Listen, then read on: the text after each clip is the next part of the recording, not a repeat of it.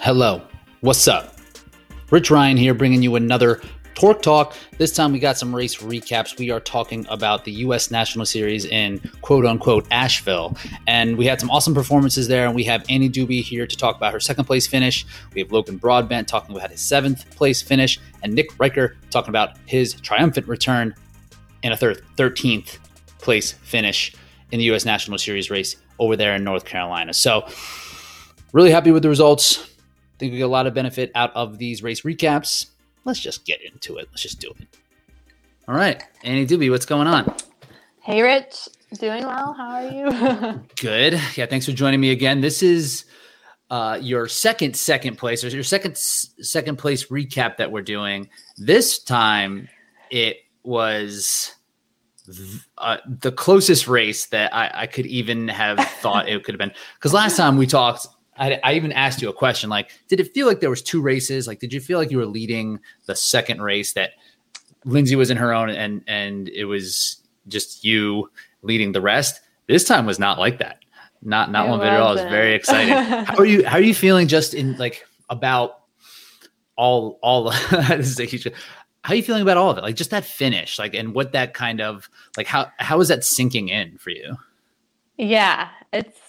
It's a lot to, to like, think about, because there's definitely a part of me that um, is kind of, still kind of, like, in disbelief, and also just, like, making excuses. Like, I'm like, oh, Lindsay wasn't, like, having a great obstacle day. Like, there's no way I would, like, it, there's no way it would have been that close had um, had she not failed stuff.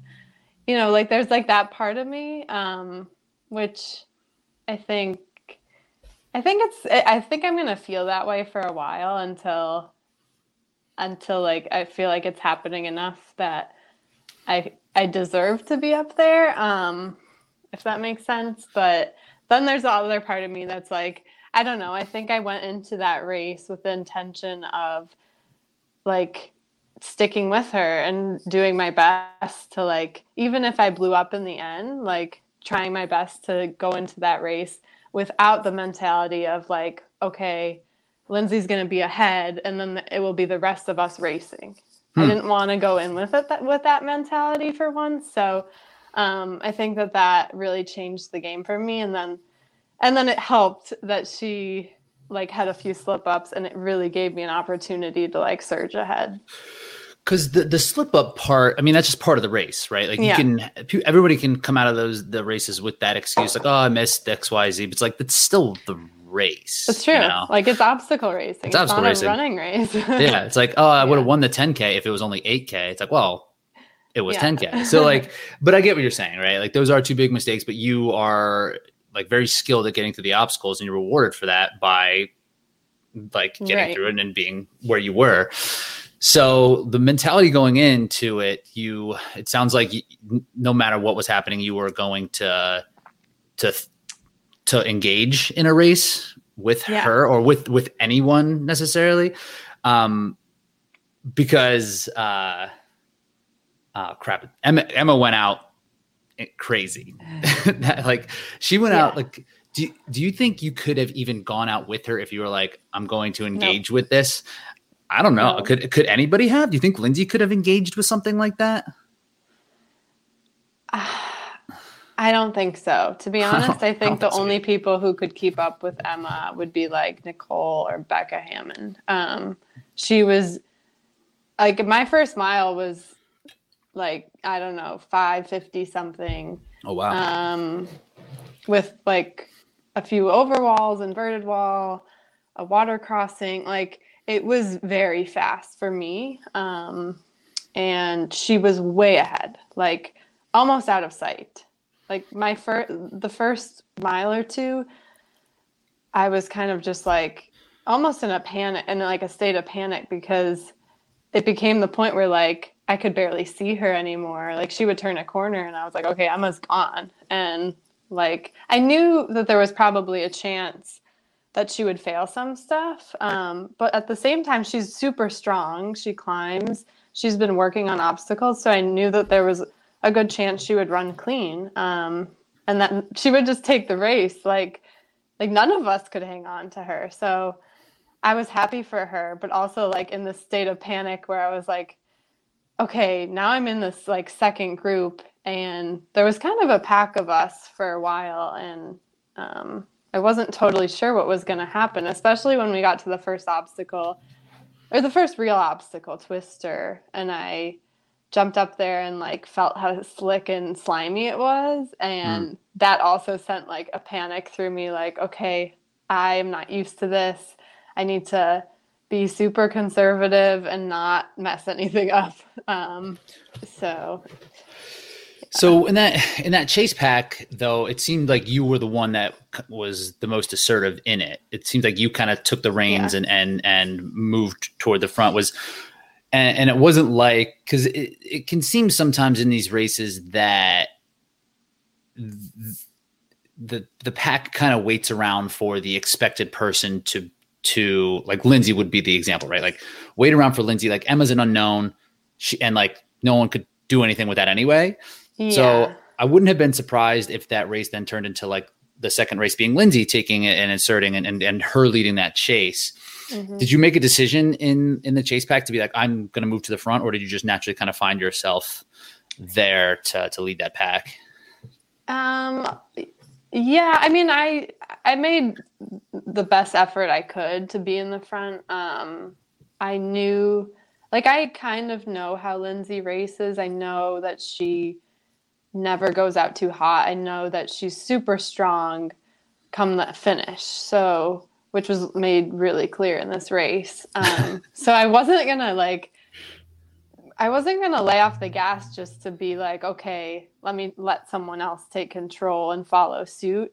Um, that did end up happening once she caught me, but until that happened, I think I was more in the mindset of like, just chase Emma, like mm. just do go as fast as I can and try not to lose sight of her. Um, and whoever wants to stay on my heels, okay, that's fine. We'll work together, I guess. Um, yeah. And, and, and that's, that's a smart move, right? Cause I think, If I mean, and we knew a little bit about Emma, like you, you're familiar with her, obviously being on the dream team and mm-hmm. everything. So it's like you knew that she was for real, because if she came out of nowhere, people have been like, "We don't need to worry right. about this person at all." So it felt, seems it sounds like you were still racing her, even yeah. though she was still out in front, as opposed to racing the pack, which which which Lindsay might have been doing, right? She right. may have been racing the pack as opposed to racing the whole the whole race. Right. Um. So. Things all, it seems like everybody was kind of making it through everything until about Olympus. Um, yep. how, and so you, you were one of like the, I mean, how many women made it through Olympus? Did, like two um, or three? I would say more than that. I don't know. I'm really, I don't know. I'm not sure, because the thing about Olympus was it was like a, a quick penalty loop. Mm-hmm. So I'm not even totally sure who made it through and who was just like, like, I think some people might've been super slow on it. Like, I don't think Emma failed Olympus. I don't um, think she did either, but I caught her on Olympus because she was going slowly through it. Um, so that was like a chance for me to gain ground on just like that one obstacle. Um, I think, I, I think only you and Ashley Heller ran clean races, at least in that top five to like seven range. I'm not sure. Yeah, it was it's crazy. Yeah, and I think most, most people failed, um, like Monkey Bars or Beater. Were I think like they the all failed Olympus. Two. I think, and I maybe think, Olympus. But yeah, Olympus, like, like if you don't have to do burpees, it's it's easy to come back from. If it was just that small penalty loop, because Olympus can take time. I think they showed. Uh, Oh, I'm having a bad a bad time with uh, names today. Natalie, Nat, they showed Natalie. There was a clip of her on uh, Instagram oh, doing it. It seemed like it was yeah, taking yeah. her minutes. She would almost been yeah. better off just like skipping it. Just Natalie like, had a rough day because she failed, I want to say, two or three obstacles right as she was going for the bell. Like, oh, jeez. Like it was, yeah, it would have been way, way better had she just like fallen off right away and done the penalty loop. But to like get through the obstacle like a minute or so into it. And she was then, fighting so yeah. hard. And real quick, just a quick aside, I saw uh, you were repping on Sunday, their son's, what is it called? Save the Sharks? It is or? The Run for Sharks campaign. Um, run for sharks dot com is the website. Yeah. And so I'm not completely sure of all the details, but uh, Mark and Natalie's oldest son, he's a good runner. He looks great when yes. he runs. He looks like he's really fast. He's already he's, like racing and stuff. He's, yeah. He's fast. Yeah. And he's obsessed with marine life, sharks in particular, and did this huge fundraiser last year and ran a certain amount of miles, right? To yeah. uh, raise a certain amount of money. Miles for the uh, month of August. Yeah. Yeah. So he's doing it again. It's shark yeah. in, in honor of Shark Week, Shark Month. Yep. Pretty cool. Um, so after Olympus, you and Emma are off next to each other. And is it just, is she just gone again? Does she, are you able to hang with her after that? Or, or does she get back into that brush again and start just kind of yeah, picking it away was, at it? I mean, she made a lot of ground on me very quickly. But then again, back on that like super part of like the back part of the, um, of that course, Uh, there were a lot of grip obstacles. So it would be like she would gain ground on me and then we'd hit another obstacle like box or beater and I'd mm-hmm. catch her. And mm-hmm. then it would be like repeat, repeat um, until at one point she was doing burpees and I just passed her. So yeah, I think that was the beater, I think was the last time you would have seen beater her. Might have been, yeah. So yeah, we had like it. box and bender, yeah. I think, in between mm-hmm. that. Yes, yes, yes. And uh, I don't think we've seen anybody fail an obstacle the way that she did, but she jumped up and hung there and then came back down to the stool, which I yeah. guess is a failure. I don't it's know. Technically, yeah, you can't. I mean, she went on the obstacle and then off of it. So yeah, her both her feet were off the ground. Yeah, yeah. It, it, it technically is a fail, but that's just it was like an innocent mistake. and and there's a million ways to make mistakes, especially in your first ever. Yep. Spartan race. So sure. that just kind of happened that way. So after that, um, it's you and Lindsay then, right? Because Lindsay yeah. is back in the mix with you guys together. Are you guys running together at this point? Is there anybody or what's the what's the racing tactic kind of feeling like? Yeah. Um, I was ahead of Lindsay until there's like I think the the biggest downhill um, of the race from what I remember was right in there somewhere. I want to say it was af- after Beater. Um, and it was very technical, like steep downhill. And I could hear her. I could hear her on my heels coming down that, but it was too narrow for her to pass. But then as soon as we went back into the uphill, she, she passed me and I kind of hung on to her until, um, until Monkey Bars when she failed. Yeah. So when she's, so you must not have caught her missing Olympus, right? Or did you know she fell off Olympus?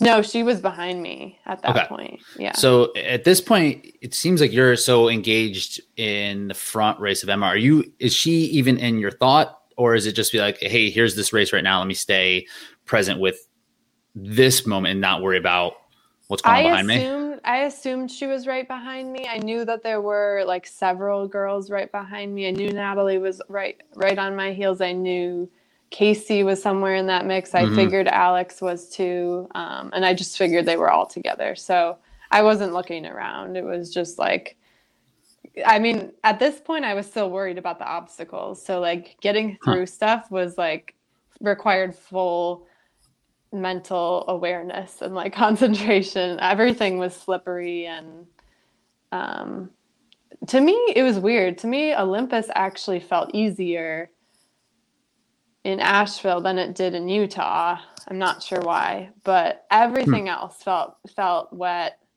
um and kind of just like you had to be cautious, just not make a mistake. Yeah. Yeah, it seemed that way because when when So on Monkey Bars, so you're still, so you're engaged in that race then, right? So Emma's basically out of your race at this point. They're like, yeah. And then Lindsay falls off Monkey Bars and you guys are on the Monkey Bars at the same exact time, I think. And then yep. she drops. So you must've seen her fall. Yep. Did yep. you, did, did you notice that as you're going through or were you so focused on oh, just yeah, doing I the Monkey Bars? It. Yeah. yeah. yeah. were, I knew, were you I like, knew she fell. It was right she, before the bell too. Well, gotta hit the bell. That's yeah. the rules. Gotta hit the bell. Did when she fell, were you like, this is um, this is great, or were you like, holy crap, this is this these monkey bars must be really hard? Like, were you worried about failing, or were you like, this is a big um, opportunity here? So I think a big thing in Asheville was um, like, no matter, depending on what, what lane you were in or what side of the obstacle you were on, the conditions were very different. I think hmm. I, I do think that, I don't know, I want to say that like my grip strength really shined during this race, but I, I also think a lot of it was just choosing the right lane. Like, for example, on Twister, I think I chose poorly um, because I think I struggled more than a lot of other people on that obstacle, but on a lot of the others, I made sure, like, coming up to it, to really take a look at, like, which ones looked less um, wet. And um, and then when I saw Lindsay, she had started monkey bars when I got there. I could see her. I could see that she was um, being super cautious. And so I knew, okay, let me, like, shake out my arms and make sure I match and stuff. Don't just, like, try and go through this quickly like I tend to do. Um, mm-hmm. And I think that, that those extra few seconds probably paid off too. Yeah. I, I, I was thinking, like, I always forget that a whole race goes before you guys go. So there's definitely variability yeah. in, in the usage of the, the obstacles themselves. So um, yeah. you could, you probably can physically see what's going on on the, on the, yeah. Like, uh, for example, sometimes the, the, um, like I want to say on Beater, I specifically chose one of the lanes that, um, wasn't like on the end. Like, typically the women will go to the end where the higher stools are, but I could tell that the middle looked drier. So I chose like one of the middle ones. Right. Um, hmm. So, yeah, you kind of have to be aware when it's these, like, East Coast dewy conditions. Like, really look at that bar and see, like, does it look sketchy? Um, yeah, t- just taking that time. I mean, it's going to save yeah. you. It's going to save it a lot, even yeah. if, if you're struggling or if you're if you miss, for sure. Um, so you get through it. What do you What are you thinking at this point? I am thinking, holy crap, now in the lead. And I only took like a minute to like focus on that. And then it was just like, keep going, because mm. I know that Lindsay's fast at burpees. I know that she can close a race, like, no matter what. Um, so I was just like, keep moving and try and make up as much ground as you can. Um, unfortunately, like, right from monkey bars, you go into the sandbag. Like, there's pretty much no running in between.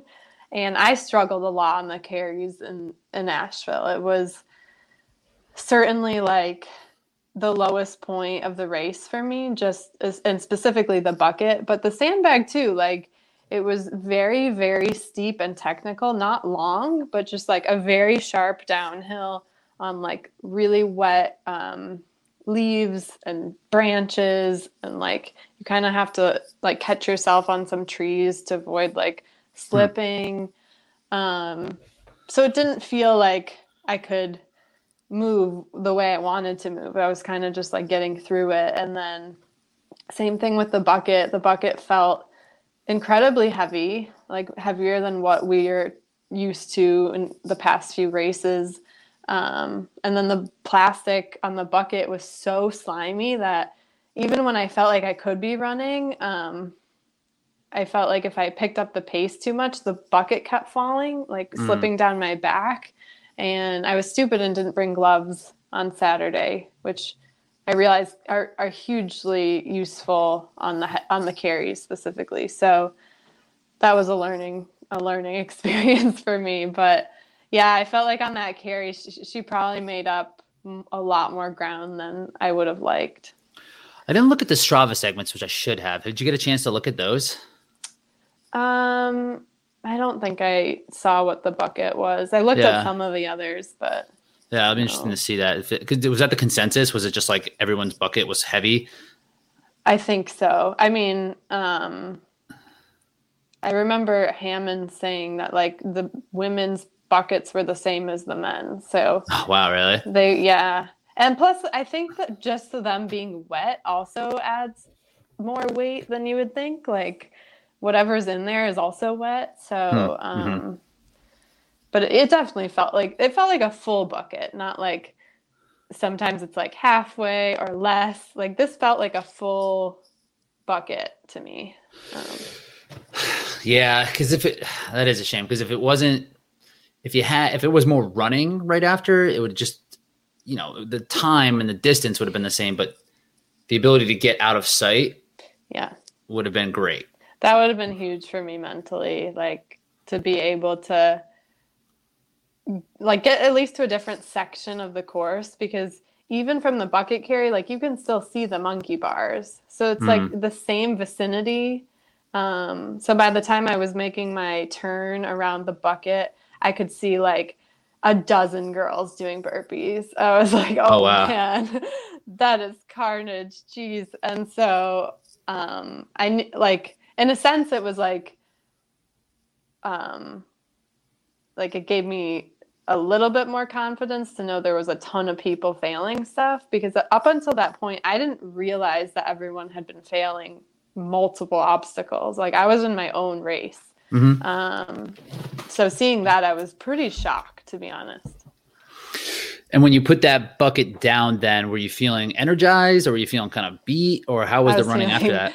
I was feeling like trash after that. It was, um, and unfortunately, like that's the thing about this course was like coming off the bucket is probably some of the best running of the entire race. It's like, it's through this field that has t- tall grass, and it's kind of like a gradual climb, um, which to me would be ideal. Like that's where I would probably surge normally in a race, but I felt so beat after the bucket that I was moving way slower than I wanted to. And from that section, you go right into the big steep climb, um, which I, I do think that I worked that climb pretty well, but it's not long enough to make like a ton of ground on anyone. And so you're just kind of doing what you can in the moment then, right? You're just kind of sur- like handling what your, what you physically felt like. And that yeah. was it. That's all, that's all you're really worried about. Yeah. um, so does that come back around, or, and is it just pushing full steam ahead, or, or is that, is that basically where you're at? What's the next part of the course then? So the next part is you get to the top of the hill and you start the final gauntlet, which is mm-hmm. over a mile. It's, you know, Atlas carry into um, uh, barbed wire and rolling mud and dunk wall, and then the A-frame and vert car. Oh, and Z-Wall I skipped after dunk wall. So coming into Atlas. Also, before that, I think was the rope climb. I missed that, but mm-hmm. rope um, climb looked good. Got the rope the climb looked good. That was in yep. the middle of the climb, so that was before you get to the gauntlet. So then you still have some more running to do. Um, but yeah, coming into Atlas, it gave me a little bit of um, like a boost that I needed, because you get to the top of that hill and suddenly there's a ton of people, which mm-hmm. like you hadn't seen the entire race. The entire race, the only people I saw were the rabbits um, and like a cameraman. So coming to the top of that hill and seeing like tons of people yelling and yelling at me specifically, okay, we haven't seen Lindsay yet. Like, and then moving on past that obstacle and hearing, okay, she's about like thirty, forty seconds behind you. Then I finally like knew what was happening. Um, so that was huge to just like have communication going on, like what where the right race was, where she was, and knowing I had to really push if I wanted to keep that lead. How are you typically in these scenarios? Have you been ex- had enough experience in leading a race at this point to know how things typically play out, or how you typically feel when you're when you're leading by? Yeah, when they say thirty seconds, does that make you feel good or bad, or like? How do you, how do you handle that? I mean, hearing like thirty seconds is not good when you know it's Lindsay mm-hmm. behind you, because yeah. that's terrifying. And the rest of the race, I mean, I had already been running scared at that point, but then I was really scared because I feel conf. So here's the thing is like, I feel really, really confident in my obstacles for the most part, but the obstacles that I tend to struggle on the most, sadly, are like the easy obstacles. Like, um, like I always feel like I'm super slow on the cargo nets and, um, sometimes barbed wire. I think I've, I've gotten a lot better at that recently, but the ones that aren't failable, but they're just like, annoying. Um, yeah, annoying and, and like they down. Take time. Yeah, exactly. Yeah. So, and Lindsay has done them a million times. She can do them in her sleep. So like going through that gauntlet, also knowing that the spear is still ahead of us and all of these just like annoying obstacles had me scared. I was, I was pushing as hard as I could through everything. I was just like, yeah. barreling through it. In retrospect, do you think that that feeling scared, like that energy that is like inserted into you to help you push harder, was like a net positive? Or do you think that like trying to push harder on something like A-frame cargo where like, you know, you'll gain what, I don't know, a second by based on effort, you know, like, do you, do you think it was a positive or negative having that feeling? Would you rather been relaxed? What do you think?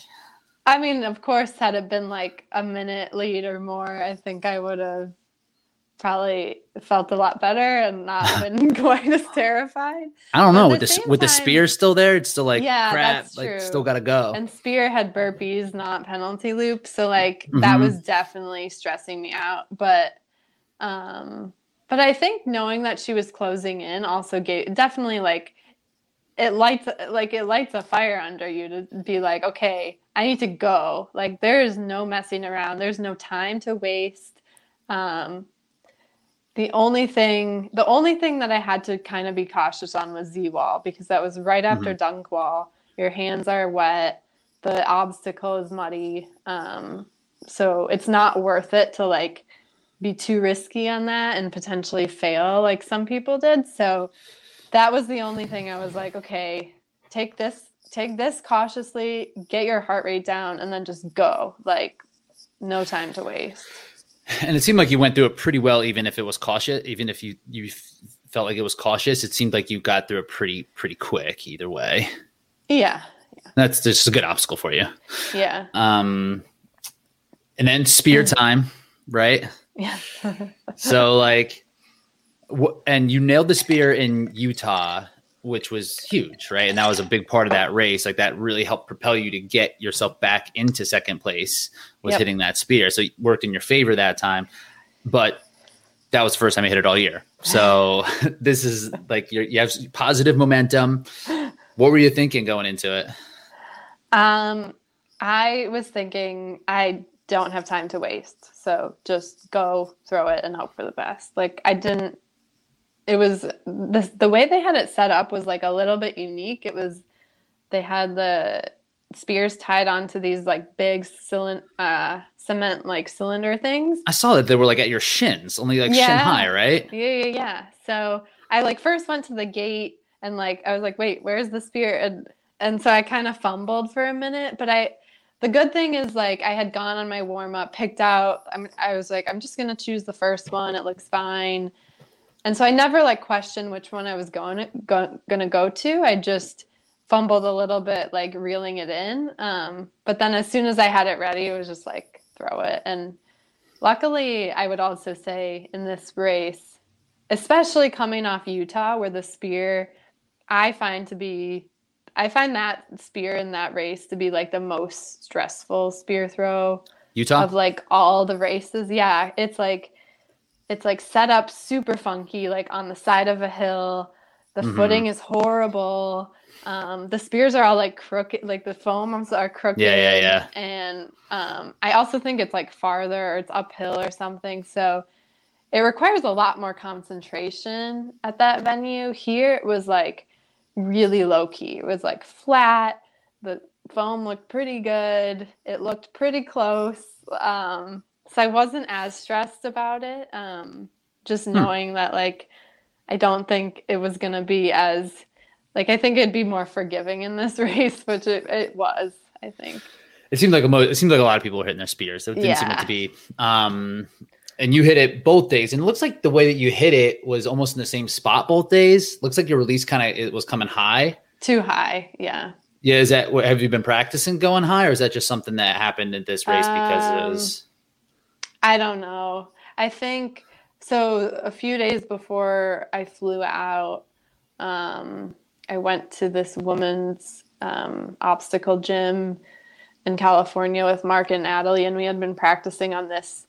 Um, like she has like a hay barrel, like the old school spear style, mm-hmm.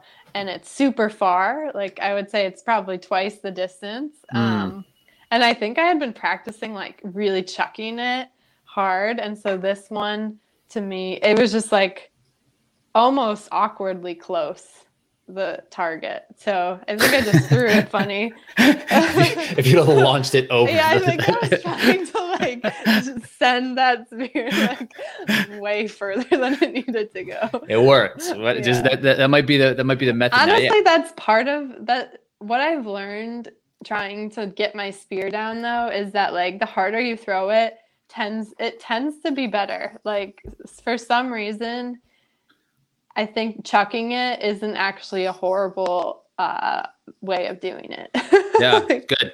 Yeah, I mean, you've been practicing a lot, so it's yeah. a matter of, there's little nuances to things like that. And you can figure out little like release points and, and things like that. It's like, oh, maybe yeah. I wasn't throwing it hard enough. Just throw yeah. a little bit harder. Maybe it'll just totally. Cut through the air a little bit easier. I mean, if you see the men throw it, like they are like really like throwing it like a dart um, with like full power. And then you watch the women, a lot of the women throw it, and it looks like they're just like, oh, mm-hmm. like, yeah, yeah. It just goes in.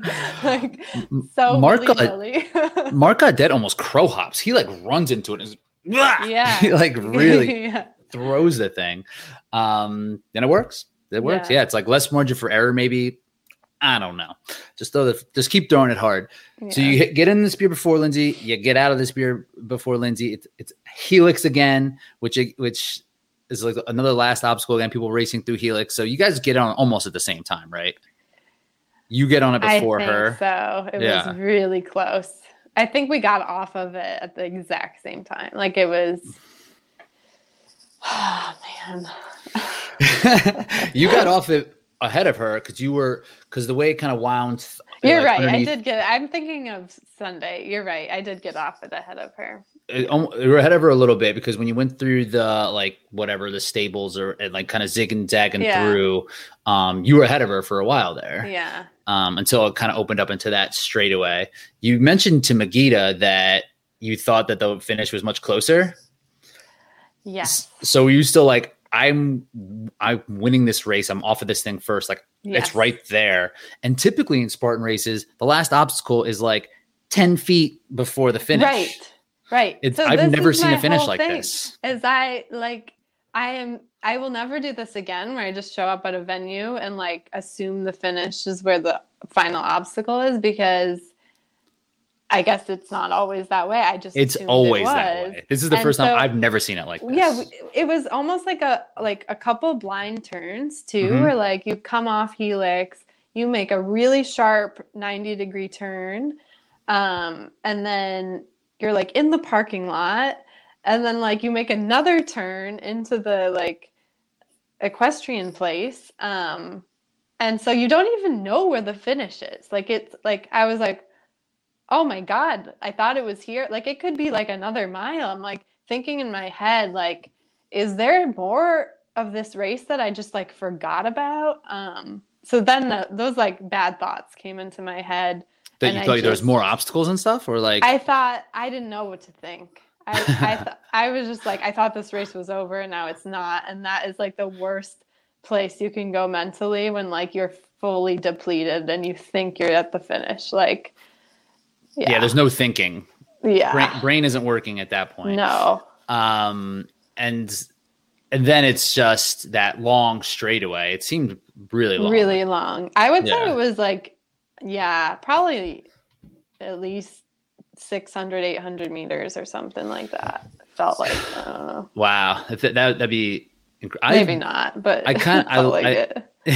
I like that idea for a finish, I think it would lend itself to more compelling finishes. Like the way you and Lindsay were neck and neck and, and pulling into the finish was like, that's amazing. And being able to have yeah. like a literal kick as opposed yeah. to like A-frame cargo that we were talking about before. It's just like two people kind of fumbling their way over. Like you don't really know who's going faster until they come off of it. And then like they're, they sprint for ten meters and that's that. Mm-hmm. Like having it be like two hundred meters or something where you can actually run and, and get after it in that last little bit and really empty the tank.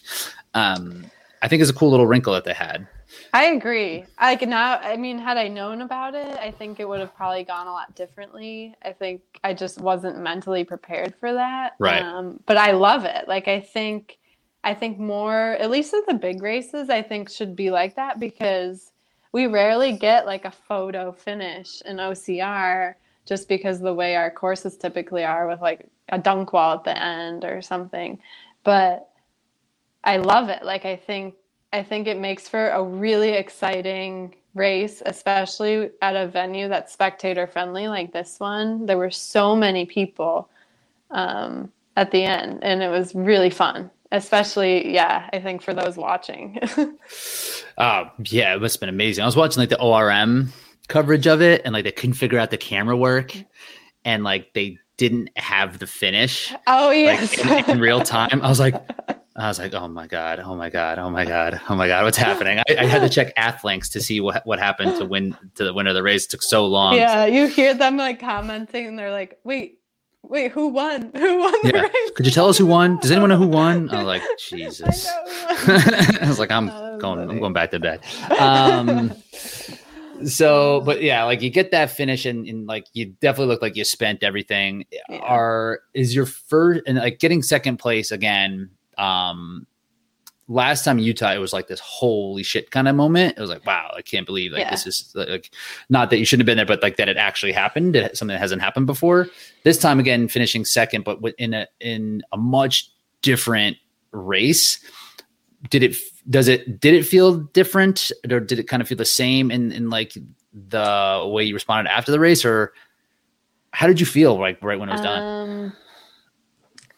It wasn't the same feeling. It was like, I think it it was almost like a delayed reaction. Like later on in the day, I felt like this like disbelief of what had just happened. But mm. in the moment, I was so spent and I had put everything out there that like, I just didn't have the energy to like have an emotion. I was just, I just wanted to be done. I was like, I I couldn't like it's disappointing now looking back on it and saying and like thinking in my head, did I was there like maybe a little bit more I could have given in that finish?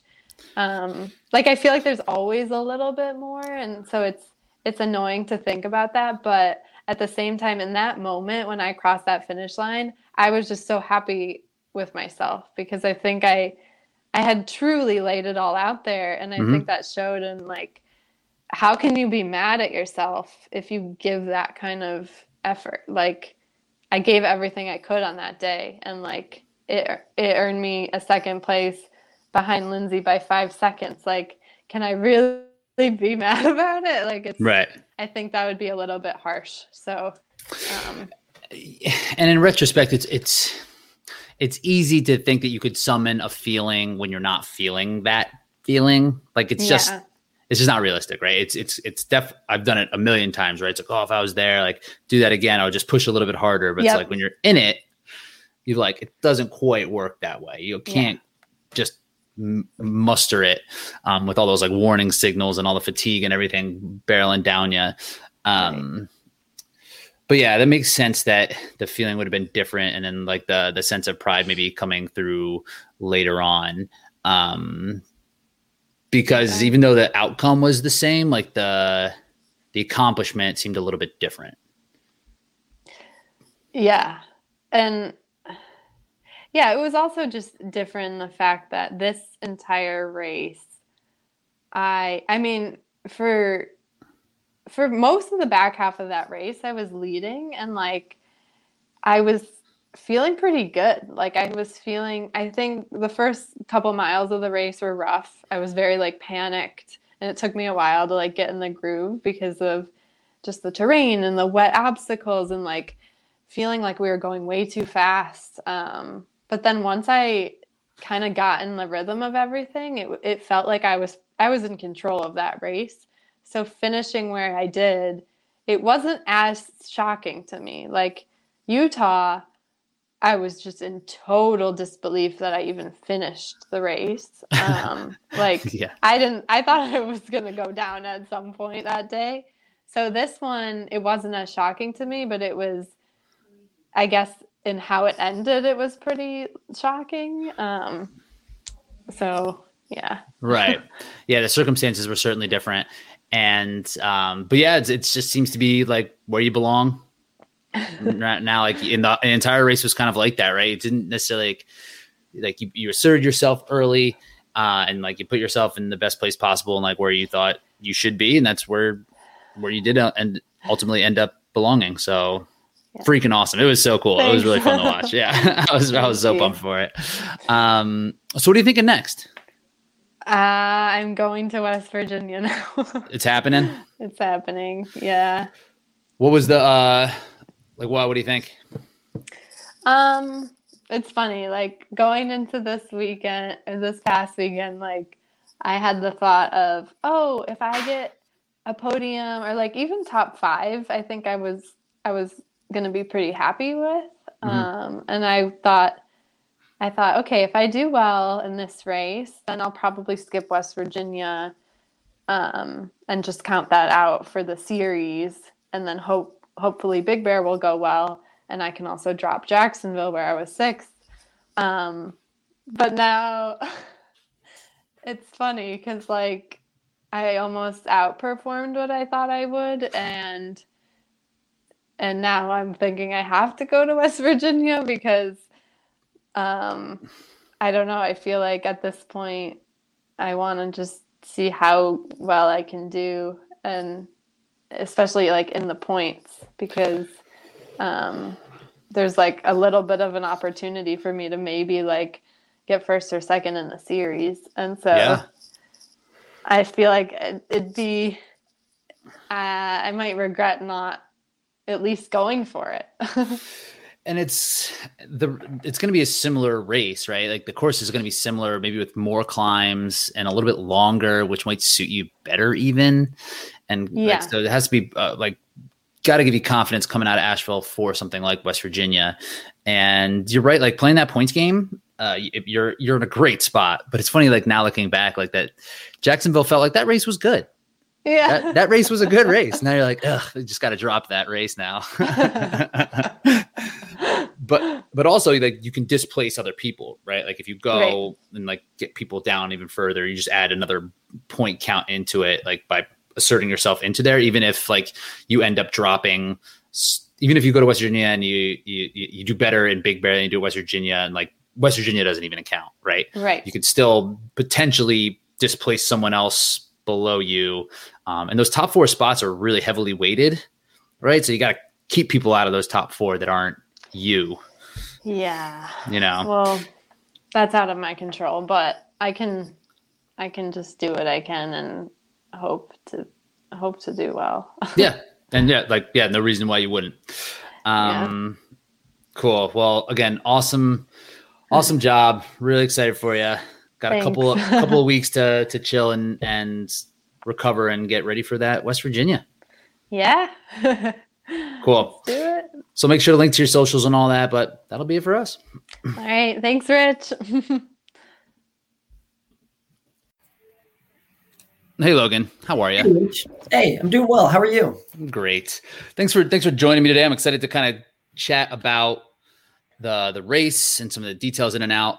Um, do you have you ever watched? Did you watch um, The Simpsons, or do you watch Simpsons? It's still yeah, I, I have watched The Simpsons, but not lately. Not me neither. So, not for a while. My um, you post you posted a picture recently. Maybe it was on Torque that my buddies grabbed and like put it uh and like sent me it and was like, this dude looks just like you. And like the, in some race photos, we do kind of look alike. So my buddy said that you are the Shelbyville version of me, and I was like, okay, dude, that is a compliment if I've ever heard one. On both ends. Usually, both I get like sides. a young I get like a young Matthew McConaughey mm. or something. So you know, that's got to be that's got to be a good thing, right? I can see that. That that that that, yeah. that goes. But being called, like, you know, an equivalent Rich Ryan is is way better than a young Matthew McConaughey. I, I mean, some would say. Do you is that the main uh, like doppelganger you get? Like, I get Tom Holland. I get Tom Holland all the time. Tom Holland, who uh, played Spider-Man, right? The in the new ones, the new ones, the new oh, ones. yeah, uh, yeah, yeah. He's a British British guy. Actually, I was his stunt double in a movie that he shot here in Cleveland. No uh, way. Are you serious? Yeah. Beginning or the end of twenty nineteen. Yeah, I didn't, I didn't know you had stuntman on the resume. I I don't tell people about that one. It's um, not on. It's not on LinkedIn. No, it's my hidden. It's my hidden hidden talent. Yeah, I, I, I did stunt training for quite a while, and they were looking for somebody in Cleveland that looked like Tom Holland, and I was the guy. So that was pretty much it. You must have been like, this must be out of a simulation. This is exactly what they want, and like this is, I, I fit this mold perfect. This is my shot. Like this, this is, is my, this is my one chance. Are you like, in the movie? Blind. Yeah, it was a movie called Cherry. It's on Apple Plus. Check it out. Is it good? Did you watch it? Uh, I don't have Apple Plus, so I gotta get my brothers to watch it or use his login or something.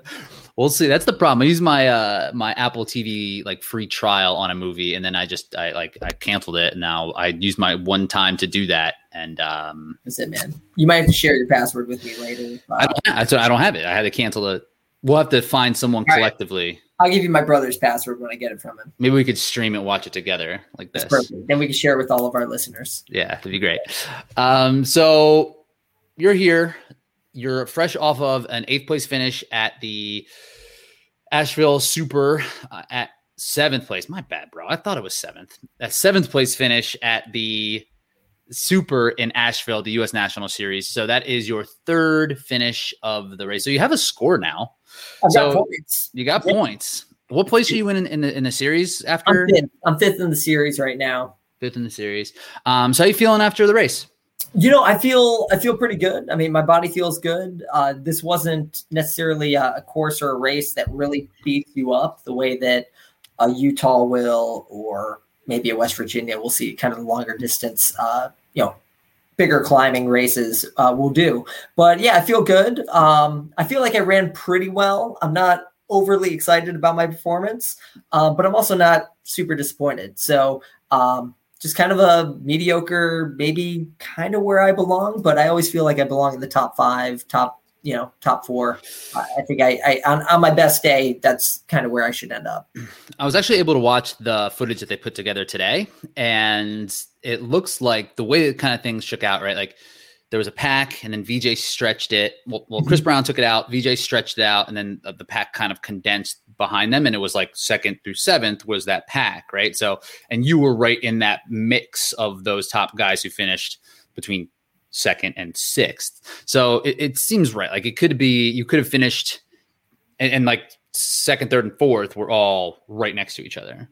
Yeah. Right? So yeah, you could have been anywhere in that mix on any specific yeah, day. So it seems I mean, like you were right there. It was me, Kempson, Atkins, Woods, like we were all kind of together. And, you know, for the first half of the race, you know, we were just kind of bouncing back and forth between different places. Now they didn't have recordings, uh, further back, like in the second, third mile of the race, you really didn't see us through there. So you didn't see how close we were all kind of packed together that entire time.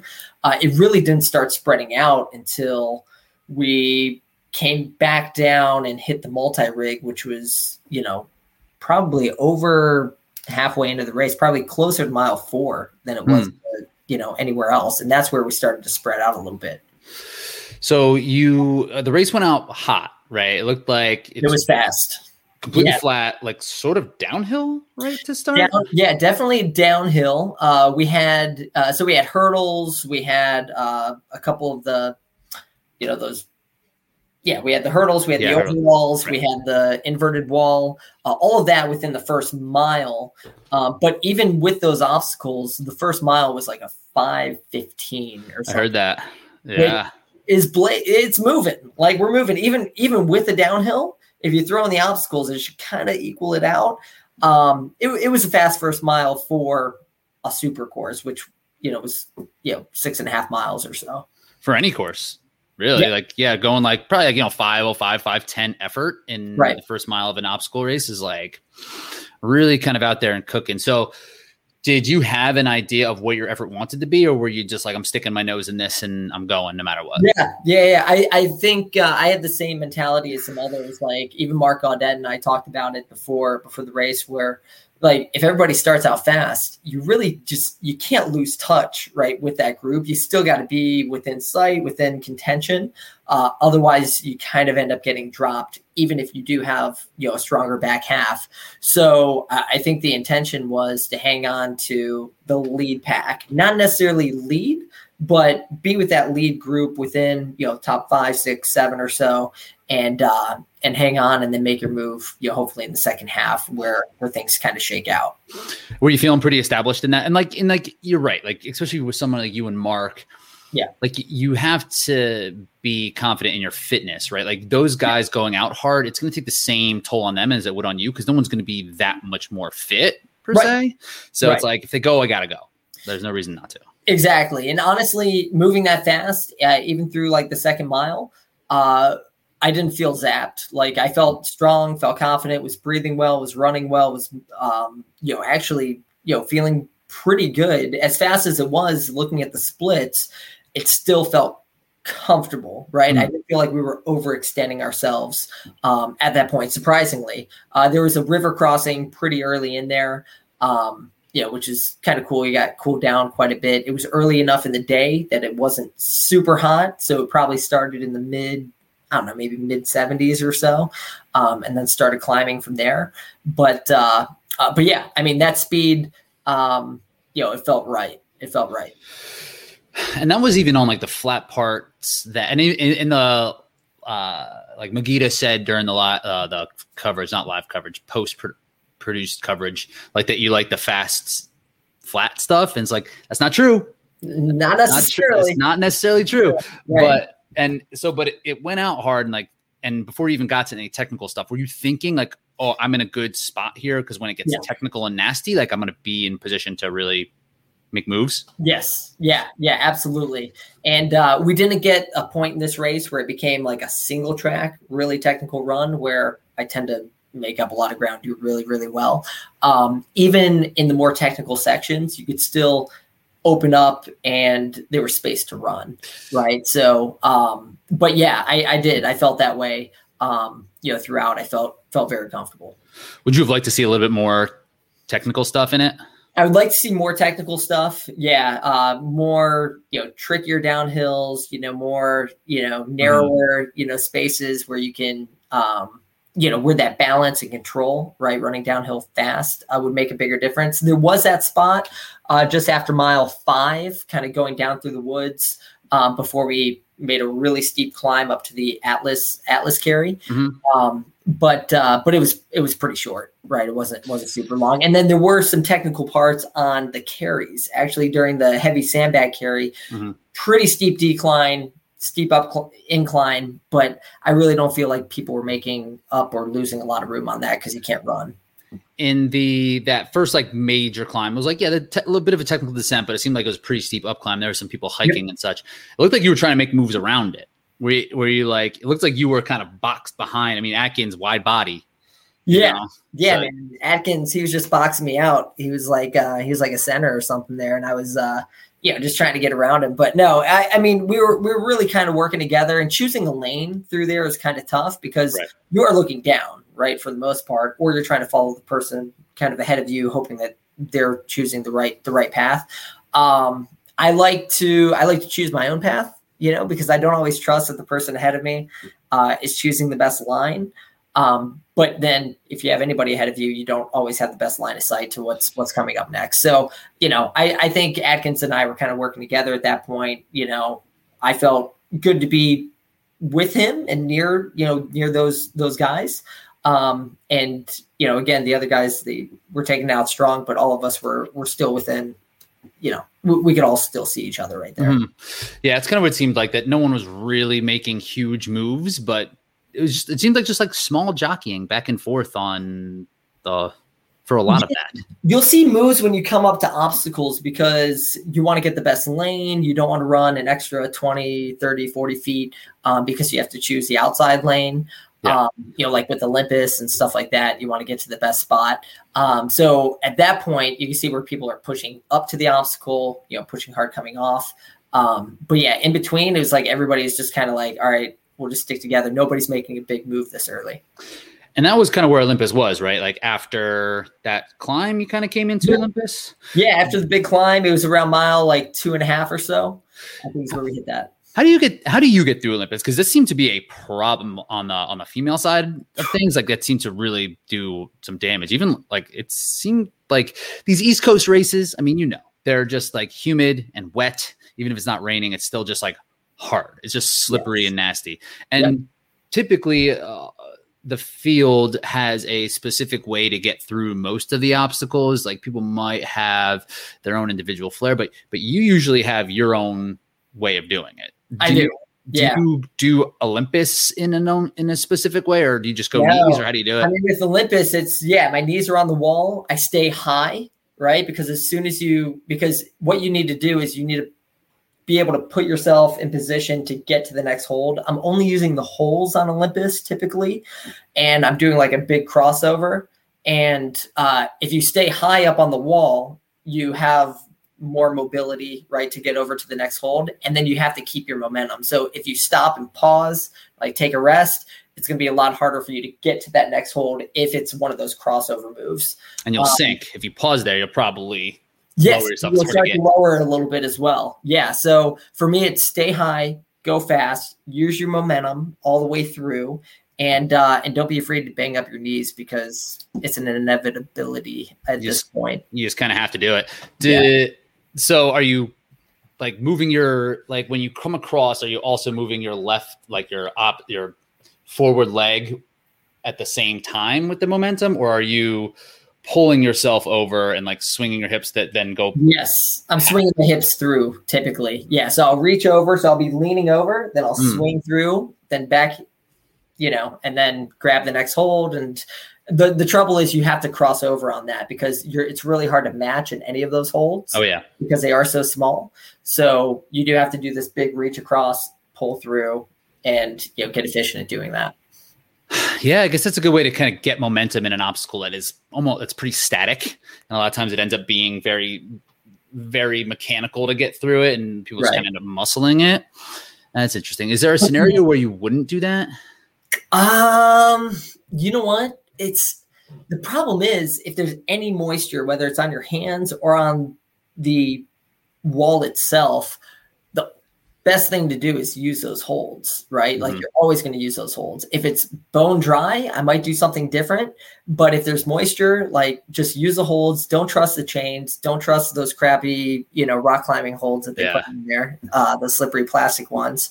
Um, yeah, I think it's the only option if there's humidity or wetness. Now, if it's dry, it's a whole different game. If it's been baking in the sun, you can probably use chains, holds, whatever, but I really don't think people have trouble if uh if it's bone dry. Okay, that makes sense. So like you you're more or less, that's a strategy for like worst case no matter what. Exactly. Okay. Go, yeah. Go cool. holds. Go holes all day. How were the how were the carries for you?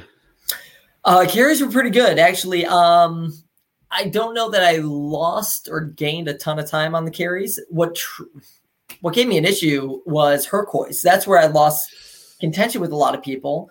Uh, and I went back and watched the video because I'm realizing these other guys are doing one pull and it's going so much further and longer than my pulls are. Even though I'm trying to be efficient, like climb back up the rope for the next big pull, um, they're doing it in maybe three pulls and it's taking me six, seven, eight, I don't know. Mm-hmm. Um, and, uh, and I picked a heavy bag, right? I mean, I, I didn't, you don't get to touch the bags before it. So you really don't know what you're up against. Um, so I lost precious, precious seconds. And that's where I really felt like I fell out of that top, you know, four or five people, mm. um, you know, and the rest of the time I really, after that, I eventually ended up in no man's land, right? Was Woods was pretty well ahead of me, right? And, um, you know, I think it was Mark Audette who was behind me, but, you know, it kind of, you know, created some space there. So, um, yeah, so it was kind of a tough place to be toward the uh, the second third of the race, or the third third of the race. Were you worried about that, or is that a, is that typically a concern? Because we saw no tire, so we're like, I know, I know, no tire at this one, no tire, especially when it's wet. Like mm-hmm. that, you know, I was I'm excited about that. Um, yeah, I felt I felt good about you know my carries. Actually, on the second day during the sprint, I had the fastest carries of the day, uh, which is a good omen. Mm-hmm. Um, but. Uh, Uh, but yeah, I mean, it, it, it sucks ending up like isolated yeah. and feeling like you're too far away from being able to climb back. But if there's one thing you learn in the experience of O C R is that there's always a possibility, right, that you'll be able to make up, make up ground or, or, or, you know, somebody can have trouble on a slip wall or on, you know, they slip off the Z-Wall or they miss their spear or something like that. And all of a sudden you're, you're well ahead of them. But I knew that it would take that at that point for me to catch Woods, right, given as far ahead as he was. Yeah. I mean, that's, a, that's such a bummer. I mean, that's, that's where we are in the sport though. It's like, if there's one, you don't even necessarily have to miss an obstacle. It just has to be like a little bit slower. And then all of a sudden you're in a different race. Yeah. You know, it's just yeah. a whole different thing. Shoot. Yeah, um, and that, I mean, yeah, you're, you're good at carries. Like, I think that it's not necessarily, uh, I mean, like your, your strength for your size and like your ability to, to run under load is really good. And like to, to, like you said, like uh, to be nimble and use the balance of things. You can run really well at the, but, sure. but the, yeah, like something like a Hercois that, that a lot of times that does come down to just body weight, body weight. Yeah. How, how much do you weigh? I weigh uh, about one hundred twenty-eight pounds, maybe. Oh, are you? Yeah. Today. Yeah. So it's not much, and my body weight isn't really helping me. I could probably hang on the rope, and the bag's not going anywhere. Uh, Did you get two place. feet up? I saw there was a video. Like, did you get two feet up there sometimes? Yeah, I jumped two feet up there to to pull it back and down. And uh, even with that, it's uh, you know, and I'm not very tall either, right? So I'm not getting a huge, big, long pull uh, like maybe some of the others uh, the others are. So I think this race, it was a realization that hey, maybe that's something I need to be working on, or I need to focus on, um, figure out some more, you know, some better, more efficient way of, of getting this bag up to the top in, in, in four pulls as opposed to seven. Mm-hmm. Yeah. Cause that's the thing with this, when you look back, when you look back at this race then, right. Cause that, that seemed to be the, the place where basically that was the race for, that was on, on your end. Right. Yeah. Can, can you even look at it and be like, man, if I only just did this, like, how could you even imp- like, how do you feel you could improve on that? Like, or, what do you think you could have done different? I don't know. Other than having a lighter bag or something, even that wouldn't have made that big a difference because the weight, the weight varies by maybe five, ten pounds, right? Either direction. So, um, yeah, I mean, maybe just bigger, more powerful pulls, like save myself a couple more seconds, Um, and, you know, being that much closer, right, to the next guy. Uh, and then maybe I can push through and like find a way to, to close that gap. Um, but if you look at the way the guys ran, I mean, we saw, you know, Mark had a great race. Mark Battress, right, had yeah. a fantastic race. Chris Brown had an amazing race. You know, these are guys that I've raced earlier in the year. And, you know, Chris was at Ohio. Um, you know, we ran the beast together and I finished comfortably ahead, but he had yeah. ran maybe a hundred K or something pretty recently before that. Um, and, uh, uh, but those guys had, had awesome races. You know, they ended up, you know, toward the top, which is amazing to see. And they, they both definitely deserve that. But, uh, I feel like I can run with those guys if I'm, yeah. if I'm having my best day, you know? Yeah. I mean, when you beat them on and multiple times in different venues sure. and, and even like Ohio, it's not, it probably wasn't that much different than this venue, right? No, no, no. no. Yeah. Yeah. It was, yeah. It was, it was very similar actually. Very similar. Yeah. So, I mean, that's, it could have come down to, to that between like a second place and a seventh place. Yep. It really is. What did you, um, what do you think you would have improved on the course? Like, what do you think you would have rather have seen, or was there anything you think you, you, they could have done better with it or that you would have liked uh, to see? You know what? I loved, uh, you know, I liked a lot of what they had set up on this course. Um, you know, that first day, right, Saturday, um, definitely was tricky footing, like a lot of tall grass and a lot of kind of navigating, um, you know, through. Uh, the obstacles were pretty well spread out in this one. They didn't group them all at the finish or, Um, you know, what they did do is they put all the strength stuff together. So the Hercois, the sandbag carry, and the um, uh, the bucket carry were all very close together. The bucket huh. carry was pretty long. Um, I think maybe with the sandbag carry, uh, it was they had a very steep decline and then a very steep incline. And so there was no chance for anybody to really run through that portion, right? Mm-hmm. Make up ground and stuff. So uh, I think that can press everybody's time. So uh, I think it would have been better to do something a little bit different with that. Maybe have a longer portion of the heavy sandbag carry that would allow people to shake things up. Yeah. Um, but, you know, still it, it was, it was pretty cool. It was unique. Um, and then uh, let's see, they did Rolling Thunder. They did, uh, they did two barbed wall. They did a barbed wire crawl, followed by rolling mud to another barbed wall crawl, then to the dunk wall, which is kind of cool. They kind of split those up a little bit. Um, and then they had Z-Wall right after the dunk wall. So you had dunk mm-hmm. wall to the slip wall, which makes it tricky, and then straight over to the Z-Wall where your hands are still wet. Um, and I think that uh, that made a difference on the second day during the sprint, but um, also gave, I think, a lot of the females trouble, you know, on uh, on the Z-Wall. Yeah, yeah, you did see Alex Walker. She missed, and she ended up in third still, but she missed her yeah. her Z-Wall. Yeah, popped right off. Um, so with the barbed wire crawl, you like that it was split. Do you? You're good at it, but do you actually like it? Do you like the actual obstacle, or do you just like that? It's, silly, time? It's a silly obstacle, but I like that I can make up so much room on it. I mean, I fly through the barbed wire crawl. I mean, we're not trying to brag here, but guys, I'm five five, and I make that barbed wire crawl look like a look like a hundred meter track. Yeah. You should make a, a, a Strava segment on the barbed wire each time, just so you have crowns over crowns over crowns, just yeah. crushing. Well, what's funny is I stay up, right? I don't roll, I don't go down, on, I don't crawl. Like I kind of stay up on all fours a bit, and then I pop up in between like the bigger gaps in the wire, and then dip, right? Dip down to get under two of them. You know, back up, dip down, and that seems to be a really quick and efficient way to get through there. Um, yeah, I, I mean, definitely, uh, man, Mark, Mark and I were going back and forth. Mark Audette and I were going back and forth during the sprint, and, uh, you know, he had passed me actually on the Atlas carry after he and I had already gone back mm-hmm. and forth a couple times, and then I passed him on the on the barbed wire, right? And uh, so that was that was pretty fun. What did you think you did really well here at um, outside of the barbed wire? That's a given. Yeah. Chalk that up as an A That's plus it. Every time. That's all I did. What do you think? Uh, where was your best part? Where did you race your best um, this weekend, or just on the super side of things? Yeah, on the super side of things, I was really glad uh, how much pressure I put on the beginning of the mm. race. Right, I I don't feel that going out that fast cost me a ton on the back half.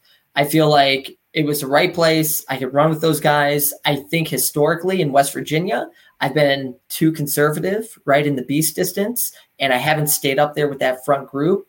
I think this year I'm going to plan to push a little bit harder, stay in contact, and uh, and hang on for my dear life through the rest of the race. But I'm I'm glad I'm glad I did go out hard and was pretty efficient right through through most of the obstacles. Um, yeah, that that that matters to me, and I climbed I climbed well, you know. When you when that whole group was together, like you belonged in it, you know, like yeah. you, like there was no reason for you to not be there. So yeah, I'm, I'm glad that you got there and pressed it too. How'd you feel when you finished?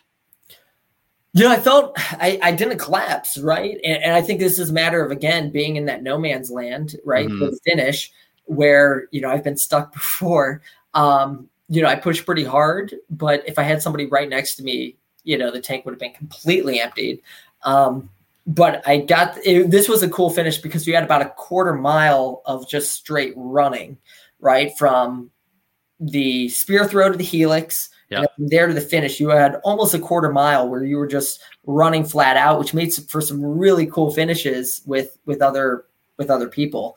Uh, of course, I didn't have one of those cool finishes myself, um, but yeah, I felt like I felt like I put in a really strong effort, and um, uh, yeah, I, I felt good about it. Felt really good. I love that for a finish. I think that they should do that more often. It makes it exciting. Like when you yeah. come off of, uh, I don't know, A-Frame Cargo A-frame. or something, it's just not, it's anticlimactic. It's like hard to see if people are moving. You don't know if anyone's doing it well, but if they put like, all right, let's see what, let's let everyone empty the tank here. I think that'd be really a fun way to kind of or start or finish it how it starts. Just like let it be running at some point, you know? Oh, maybe, yeah. Yeah. Maybe, maybe I just want it to be that just like as a faster runner, I would like. Yeah. That. Maybe like, you're a runner with a good kick. Yeah, yeah. But I like that. Like it can make compelling finishes as well. And like, right, really get people right. to push. And it was a good spectator venue. I mean, mm-hmm. you could see, you could see a lot of what was going on there. Um, and they even had like grandstands that you were finishing in front of, because this was uh, an equestrian park where they do all sorts of horse competitions and everything. So they had big stadium kind of feel. Um, but yeah, that was, uh, yeah, that was pretty cool. Not that there were a lot of spectators there, but it'd be cool in uh, another venue. It could potentially be cool when the sport in twenty years was a sport huge, selling out coliseums. That's right. Exactly. It'd be epic. Um, so what do you think you're going to do? You, what, you got West Virginia next? Yeah, West Virginia. West Virginia is next. I'm going to put in a really good block of training. Uh, lots of hills, lots of tire flips. Um, you know, just getting ready for um, getting ready for what we have we have there. Usually it's a pretty decent venue for me. Um, and I feel like a beast distance will be will be great. So, yeah, I'm looking forward to throwing down in West Virginia, and uh, I want to be you know, certainly top five, uh, ideally top three at that race. I mean, I'd put my money on you. I appreciate it. that, that kind of course. I mean, like coming off of Utah, right? Like that course by itself, like going for you going out there at altitude and like, you had a lot going on that week. That's just like not indicative of the type right. of beast performer that you are and what you have. Appreciate it. Yeah. This year. So like, but West Virginia, mm. yeah, it's right down the street. It's only five mm. hours away. That's like the closest. I feel like that's the closest anybody lives to that venue. That couldn't be. Yeah, it probably is. Actually, yeah. Right. I yeah. feel like everybody's like at least eight hour, an eight hour drive there somehow. Yeah, um, yeah, that's going to be a fun one. So I'm I'm looking forward to seeing everybody out there, and uh, obviously the Torque crew is going to be there, and uh, yeah, it's going to be it's going to be a good race for a lot of us. So you won the sprint too. I did win the sprint. Yep. So it was uh, yeah, Mark Audette was out there with me. Uh, Robert Killian, uh, Killian took second. Mark Audette took third. Um, Michael Suazo, who's uh, mm-hmm. you know coming up. Uh, he he did really well. The Clinkers were there, uh, Robbie Gingrich. So it was a really good race. Again, man, Killian just – I mean, we all kind of went out too hard, right? Robbie went super hard, and, you know, that was kind of funny and goofy. But, uh, but weren't then, you, weren't you, I, I, I thought I saw you're, like, talking to him. Hey, hey yeah. up? Hey, yo, catch up. Yo, wait, Robbie, wait up. I, I kept yelling that at the start just to, like – because I like to stay loose and calm, and, like, sometimes it helps me just, you know – Get, keep my mind right. Um, so I was just kind of joking around, and then I yelled it to Robert later when he passed me and just flew down the hill. Uh, so Mark Audette and I were just trying to hang with Robert, right? Flying down this hill, uh, down to the um, uh, inverted wall and then to the multi-rig, which was just rings that they switched at all the rings. And uh, so we went through there kind of all within touch. Again, Hercoist lost a few seconds. Started an aggressive climb up to the sandbag carry. Uh, when I got to the sandbag carry, that's when I started to get back in contact with those guys. So got through the sandbag carry very quickly. Um, and then we ran around. I passed Killian back, you know, running back up the hill. And then we had to come back down through the woods to get to the bucket carry, mm-hmm. in which case Killian was back on my tail. And then I kind of create another gap. We're still trying to get up closer to Mark because Mark had put a little bit of a gap on us there. Um, and then once we dropped our buckets, it was me and Mark kind of running together uh, all the way up, back up the hill through the um, rope climb. Uh, then he and I ran back through like a technical area. He forgot that there was a very steep hill uh, after, um, you know, somewhere around mile, you know, about mile two, just after mile two, two and a half or so. And we had to climb really, you know, really aggressively. So I put a nice gap on him going up that hill to the Atlas carry. And he passes me on the Atlas carry. And I pass him on the barbed wire. I put a little gap on like the zip, the, the slip wall and everything. Then Mark slips on the Z-Wall. And that's what gave me a nice, nice cushion to play with. I just had to hit my spear and I was, and I was home free. So thank you, Mark. I really appreciate that. I know he was, I know he was bummed about that because he, uh, he was running so well, you know, and, and he is, he's like, he's an amazing runner. And, you know, if he puts everything together right, he's on top of, you know, most of these podiums. He's just, been, yeah. he's moving, he's moving really well right now. Yeah. Uh, so I, I'm, I'm, I'm looking forward to seeing what he does in the back half of this year, especially West Virginia. If he goes to Big Bear, I think he's planning to go to Big Bear. Uh, I'd look out for him. He's gonna. He's he's he's out for blood. That'd have been an epic sprint finish. Oh gosh, that'd have been sweet if you would have hung around and hit the spear. I that'd talked to him about it afterwards. I'm like, man, I'm so glad this didn't come down to a sprint finish because I don't know if I have the kick that he does. Uh, yeah, he's yeah he's he's a really good runner. Um, and then Killian, you know, passed him when he was doing burpees right after right. the Z-Wall. So Killian ends up, you know, taking second. Right. Yeah, and then and then Mark was was uh, pretty close behind. So we were all spread out by about a minute. I came in at twenty-nine or twenty-eight fifty-nine. Robert was at thirty, almost thirty flat, and then Mark Audette was almost at thirty-one flat. So spaced out. What do you think you could run a four hundred in? Ooh, I don't know. I was just watching the Olympics yesterday. Let's see, those guys were going like forty-four seconds. So yeah. I'm guessing I could go probably forty-five, forty-six seconds. No, no idea, no idea, no idea. I mean, I'd be happy with sub sixty at this point. But. I know, I know. It's like not. It's not a given. No, it's, not a given. it's not a given. But uh, uh, yeah, I don't know. I, I could I could find out for you. I'm doing a track workout right after this call. Just get get the blocks out and just hammer a four hundred. Let's go. Hammer the first yeah. one hundred of a four hundred. Let me let me uh, brush off my spikes. Yeah. Well, cool, man. Well, great job this weekend. Uh, I was happy to see you stick your nose in it, and just like, it's kind of how, how it falls. Oh, I did want to ask after the, after the Hercoist, right? Like that you had that, that you knew you lost some time, right? Is right. there, when in your head, when something like that happens, are you like, I should get this back now and just like spend it? Or you are like, or do you continue with the pacing that you're at in that same effort, so that you can maintain it throughout the entire race? Like, what's your mindset around something like that? It depends what's coming up next. So in this case, I knew I had two very heavy carries up next. So if I spent it mm. all on that climb away from the Hercoist, hitting those carries was going to cost me more than if I had gone my typical pace, hit the carries, and then try to make up for it on, you know, after the bucket carry. And that's what I tried to do. Unfortunately, I probably should have just try to hurry up and get back in contention immediately, suffer through the carries, and then try to maintain, maintain position uh, through the back half. So in retrospect, I should catch up sooner, because I think mentally having somebody that close to you, like somebody right in front of you, uh, you know, is, is a lot more motivating and inspiring. You know, you, yeah. you can get there. Uh, otherwise you, you can fall off. Yeah. Cause it's like, yeah, it, and that much time, like you might lo- lose the urgency after two carries, which are probably what, like seven minutes of time since yeah. you like lost, right. the, lost the group. Right. So it's like the urgency might not be there and the fatigue is built up a little bit more. And you're like, well, let me just make it, sure I don't miss my spear. You get that spike. If you get that spike in adrenaline, like during the race, because you know something happened, or like you almost slipped or you almost did something, like you can use that, and you mm-hmm. should use that. Right. Because it's not going to be there later. Right. It's there now for you to use. Right. So I, I think use it, and then, um, you know, and again, just try to, you know, try to hang on for the rest. I, I don't think it's going to cost you as much as you think later. And again, this is similar to the mentality at the start, where I had to stay within contention. I had to hang with those guys because I knew if I fell back, it's, it's hard to make up ground knowing the caliber of the athletes in front of you. Right.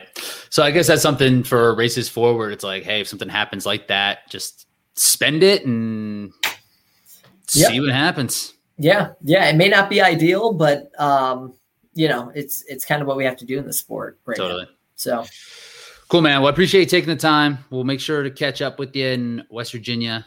And- Thank you, Rich. Yeah. Thanks, everybody. Talk to All you. Right. Uh, talk to you soon, man. Later. All right. See ya. See you, Lee. The league itself, so we're live. We're just starting. The league itself is yeah. um sort of a dynasty. We have to, we keep two two keepers each each oh, year. Okay, okay. So if you keep it, um, if you keep one player twice, the second time you keep them, they're, they're your first round pick. So like I don't know. Oh, if, you okay. pick Pat, if you pick Pat Mahomes when he was like his second year, like the tenth yeah. round or whatever, you can't just keep him there in perpetuity. Um, speaking gotcha. of keepers, you think Bracken's going to keep you for his next his next pick? I mean, I won't. I'm not going to be at any more U S National Series races, so he shouldn't. It would be a bad move for the breaking roster. news. Breaking news, yeah. So this is you're not going to do any U S anymore. You're not going to do West Virginia. No, no, it's, it's I can't train. My body can't train for a beast. Mm. Like new, new, new way of life. It just can't train for a beast right now. And that's fair. So let's yeah. kind of start with where you're at. Like you kind of jumped into this. Sort of at the last second, would you say? Yeah, I mean, I I had an I, I had a goal of getting back to this race, but I didn't really confirm it till like I didn't pay it for my race entry for like a couple to like three days beforehand. So I didn't really commit fully to like going until like a week before, basically. Do we not get free race entries anymore? We do, like, but oh, we the insurance, it's like the, the fees. insurance, like you still got to pay. Uh, you still, yeah, the insurance and the parking and the bags and the and I the see. mustard that you have to buy. Yeah, I see, I see. Yeah, because yeah. you you you brought it up to me not long ago. You're like, dude, I'm doing it. Maybe it was after they announced it, and a couple weeks after that, because the announcement wasn't yeah. that long ago for this race. And you're like, you know what? I think I'm gonna jump in. And I'm feeling healthy. It's like, all right, let's do it. Let's make it happen. So yeah. how are you feeling? Why not? Yeah, why not? And like with, and the way that you've kind of uh, approached, just like training and racing, and, and from what I understand, when when kind of coming back um, from like the time off that you took from U C, that your your mindset has been much more about like appreciating the ability to, to to train and to race, and maybe not necessarily wanting to put so much emphasis on the outcomes that you're that you're taking on in these races. So when you went into the race, how were you feeling about about that? Like, did you have any expectation on yourself leading into this thing? I didn't have any. I didn't have any expectation. Um, nice. I was expecting a. I was yeah, awesome. That's I great. was expecting to lose to people that um, I've never lost to before. And I was going to be okay with that. And, uh, yeah, I knew going to the race, I'm just going to run out of fitness. I think I said I could be really fit for twenty minutes. And then the next part of the race, the last three-fourths of a race, I'm, it's going to be a struggle. And that's exactly how it turned out. So I didn't go with much expectation. Even Kurt told me before the race, he's like, it's just doing it. Like, you're good. Like, you, you're you're going to be fine. Like, nobody really – Nobody really expects you to be out here. I was like, yeah, I don't. So just finishing it and finishing the way I did, I'm I couldn't be happier. And ultimately, no one really expects anything out of any of us anyway. You know, it's all what we kind of put on ourselves yeah. leading into the races and yeah, for, in terms of pressure. Yeah. So how do you? So you finished thirteenth, right? Uh huh. Yep. How do you feel? How are you feeling about that? One. I feel pretty good. Um. Like I said to some people in the past, I would never be happy. I think I'm better than thirteenth at a U S National Series, especially at a course like this. Like, I, I know I am. I know I am, but, like, I I couldn't be upset about it. I mean, I really couldn't, considering the very minimal training I've done, the very short duration I've done, and able to just stick my nose in it and not have any problems with my gut during a race. I, I can't be upset with the thirteenth place. Um, against that field, even even the people like the that people might not have heard of, like a guy like Adam Baylor or a Klinkler or Jason West, like these guys are, you know, they've been doing it for a while. They're in good shape, and they want to prove they're in good shape. So to be able to come out on top, like Brent Trail, like people like this, like you have to still work hard to do that. Oh yeah, yeah, yeah. U S National Series race. I mean, any any any more on the on the men's side of things, all the way through twentieth. You know, you really have to bring it. Like you're you're not just gonna yeah. accidentally land there um, without training and things like that. So um, yeah, you're right. This course probably is pretty good for you, huh? Like it's not incredibly hilly. Like some good turnover stuff to help, like with the, that that flat finish. That was that was like that would have been up your alley, you know, in terms of like yeah. a kick finish. If, if somebody if somebody would have ran by, like caught up to me there, I had just nothing. They would have just smoked me. Um, and that would have been really upsetting because that is my kind of thing. But I had nothing left to give that race. What did you like about the course? I liked um, I liked the long downhill for the first mile. That was mm. fun. And I liked it was just it was a very runnable technical course. So you have some courses like that are extremely technical that it's scary to run on sometimes. I didn't feel that at all here. Um, you know, rolling hills, nice. The grass wasn't like ridiculous. Um, it was just a good, clean course that like it's for national series, you know, it's made for speed, but it's, you got to be really fit for it. So I think it just had a lot of good combinations of steep. Cl- the climbs were not long, but they were steep, a couple of them. And then mm-hmm. you got to have the, you know, your legs not get so lactic that because they go straight to the downhill that's steep or it goes straight to a, a long straightaway that you got to be able to run.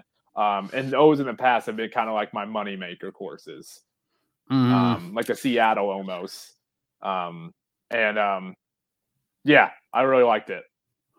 Yeah, I could see how it could be kind of like a Seattle-ish. Like if, if like Seattle's weird because if, the, the, if Seattle was more spread out with their rolling because it's mo- yes. mostly just at the beginning and the end. Yeah, Seattle's like two different courses. It's like the woods part and then like the the flat part. You know, they Open don't really field. kind of yeah yeah they don't really kind of intertwine. Um, but this seemed to have done that right. It kind of just goes from flat. Mm. Uh, there was like some concrete, right? Um, was there? The end, yeah, yeah, yeah, yeah. There's some concrete. I'm, I guess there's concrete in Tahoe. I was like, I don't know if I've ever run on concrete at a Spartan race, but I suppose there is. Um, what do what what would you have done? What would you have liked to have seen out of the course? Uh, I don't. You asked you asked me that question before, and it's hard to it's hard to think what I would have liked to see more. Um, I honestly. I feel like we didn't get to explore too much out there. I felt like they just kept running us around in circles. That's not what the map showed, but that's what I felt like. Um, so maybe that. But honestly, I think this is one of the better courses I've ran on. You know, it's there's I wouldn't really change anything about it. You're just you're just an optimistic person. Doesn't matter what the course I was. There for was. A good you're like, time. Yeah. You know, I was I was I was happy to be out there. Every course that you run from now on, yeah. the best course you'll ever see. So that's good. I'm glad that yeah. that, that, that my favorite that part is the, yeah, favorite part was the first mile. It was all downhill, non-technical running. And we, and you know, I didn't even lead it. And I still zoomed like a five twenty with four obstacles jumping over walls in there. So uh, I heard it was like that. that fast. That's probably Mark's, one of my favorite starts. Yeah, yeah. I think Mark said they clipped like a five ten and like, you know, five ten's fast on the road, you know, and like, on a Spartan race, typically, you know, you hear yeah. people saying these times and usually they're not like if on a broadcast or something like, oh, they're running like five thirties at this point. It's like, probably not. But like to have someone clip a five ten yeah. in the beginning is like, that's pretty freaking fast for a full mile of running. Yeah. Did, did you just stick your nose in it or just kind of yeah, get that's, dragged that's along? The fastest... I got dragged along. I was probably, I didn't move many positions. I was probably like in the twelve to fifteen range that first mile still.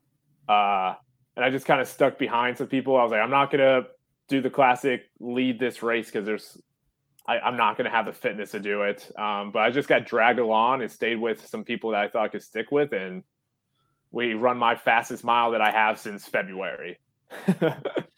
Yeah, that's pretty solid. Congrats on that. Yeah. Yeah, P R. um, yeah, U- U C P R. It's a whole big old acronym. Then the um, yeah. Did you en- did you feel like uh, you could engage much in terms of a, of, of a race, or were you uh, really just trying to hang on for dear life and just kind of do your own thing? It was after after the two mile marker. It was just hang on. Um, so I did, I turned my ankle pretty good going down this technical downhill right after two miles. So that didn't help my case, but like Robert Killian passed me, Ian Hosick passed me. And then I didn't move positions after that till, till the very end. And it was all like, May, maybe I can go get the, my friend, Adam Baylor, who was right ahead of me. I was like, maybe I can go chase him down.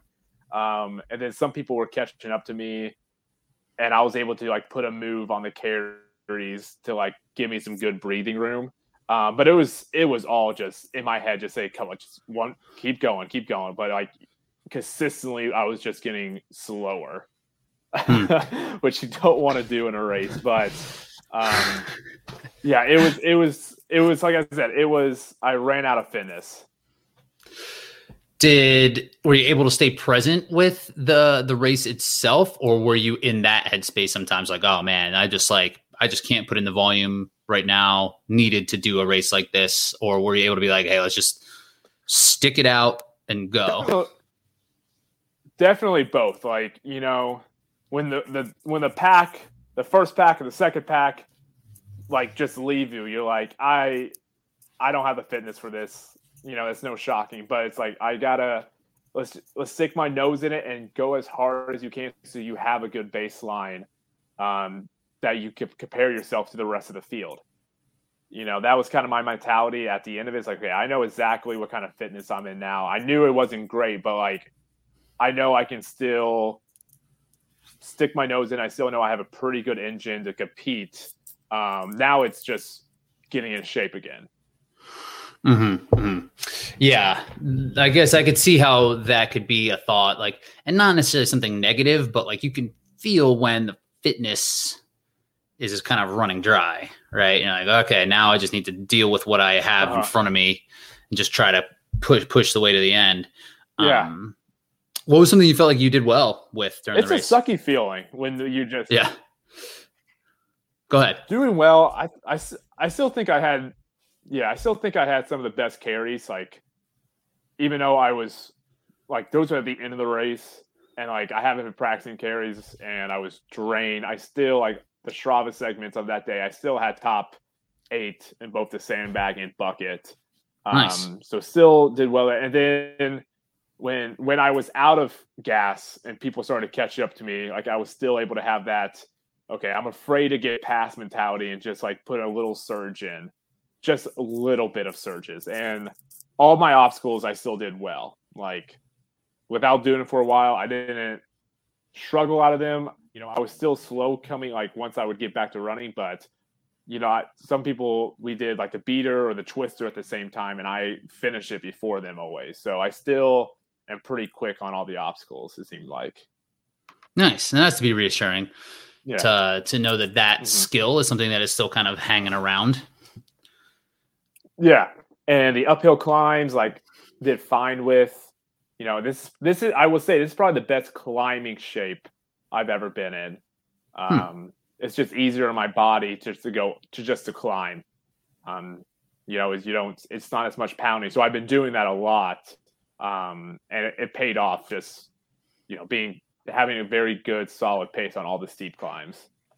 So is that kind of what you're doing? You're just setting a treadmill and doing climbing on a treadmill in your training? Um, no, I, there's there's some longer hills in Nashville that I just do repeats up and down, but I just take the downhills pretty soft and go hard on the uphills. So, but I haven't been I haven't been doing it on the treadmill at all.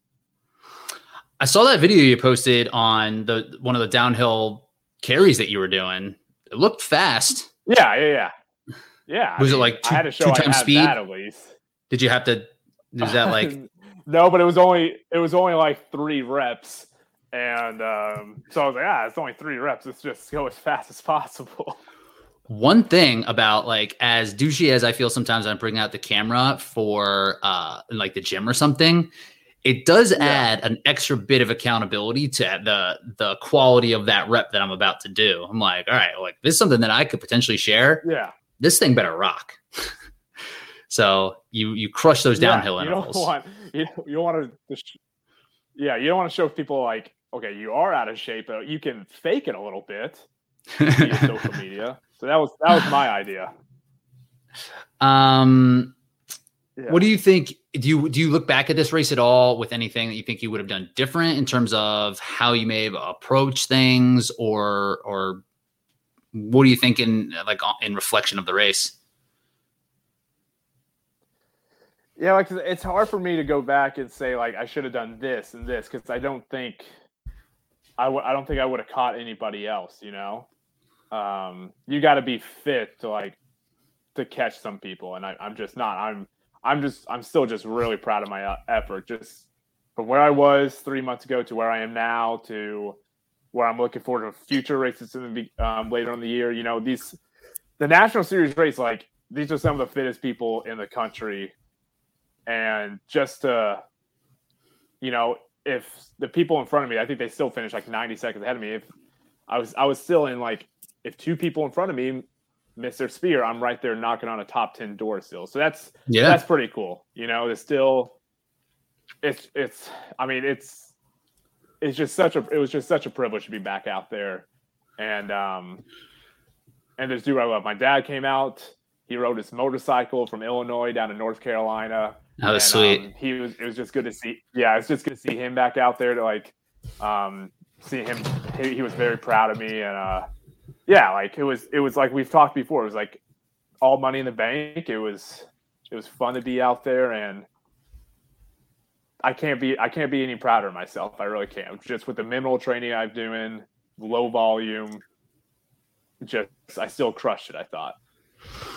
And I mean, that's all we could really ask for, right? And like that's being process oriented. It's like not even worrying about the outcomes. It's like this is a race you wanted to jump into because it's something that you could do. And you're like, hey, if I can race and I feel like I, I can jump, I can do it. Like I'm going to try it and see how it goes and just build on that.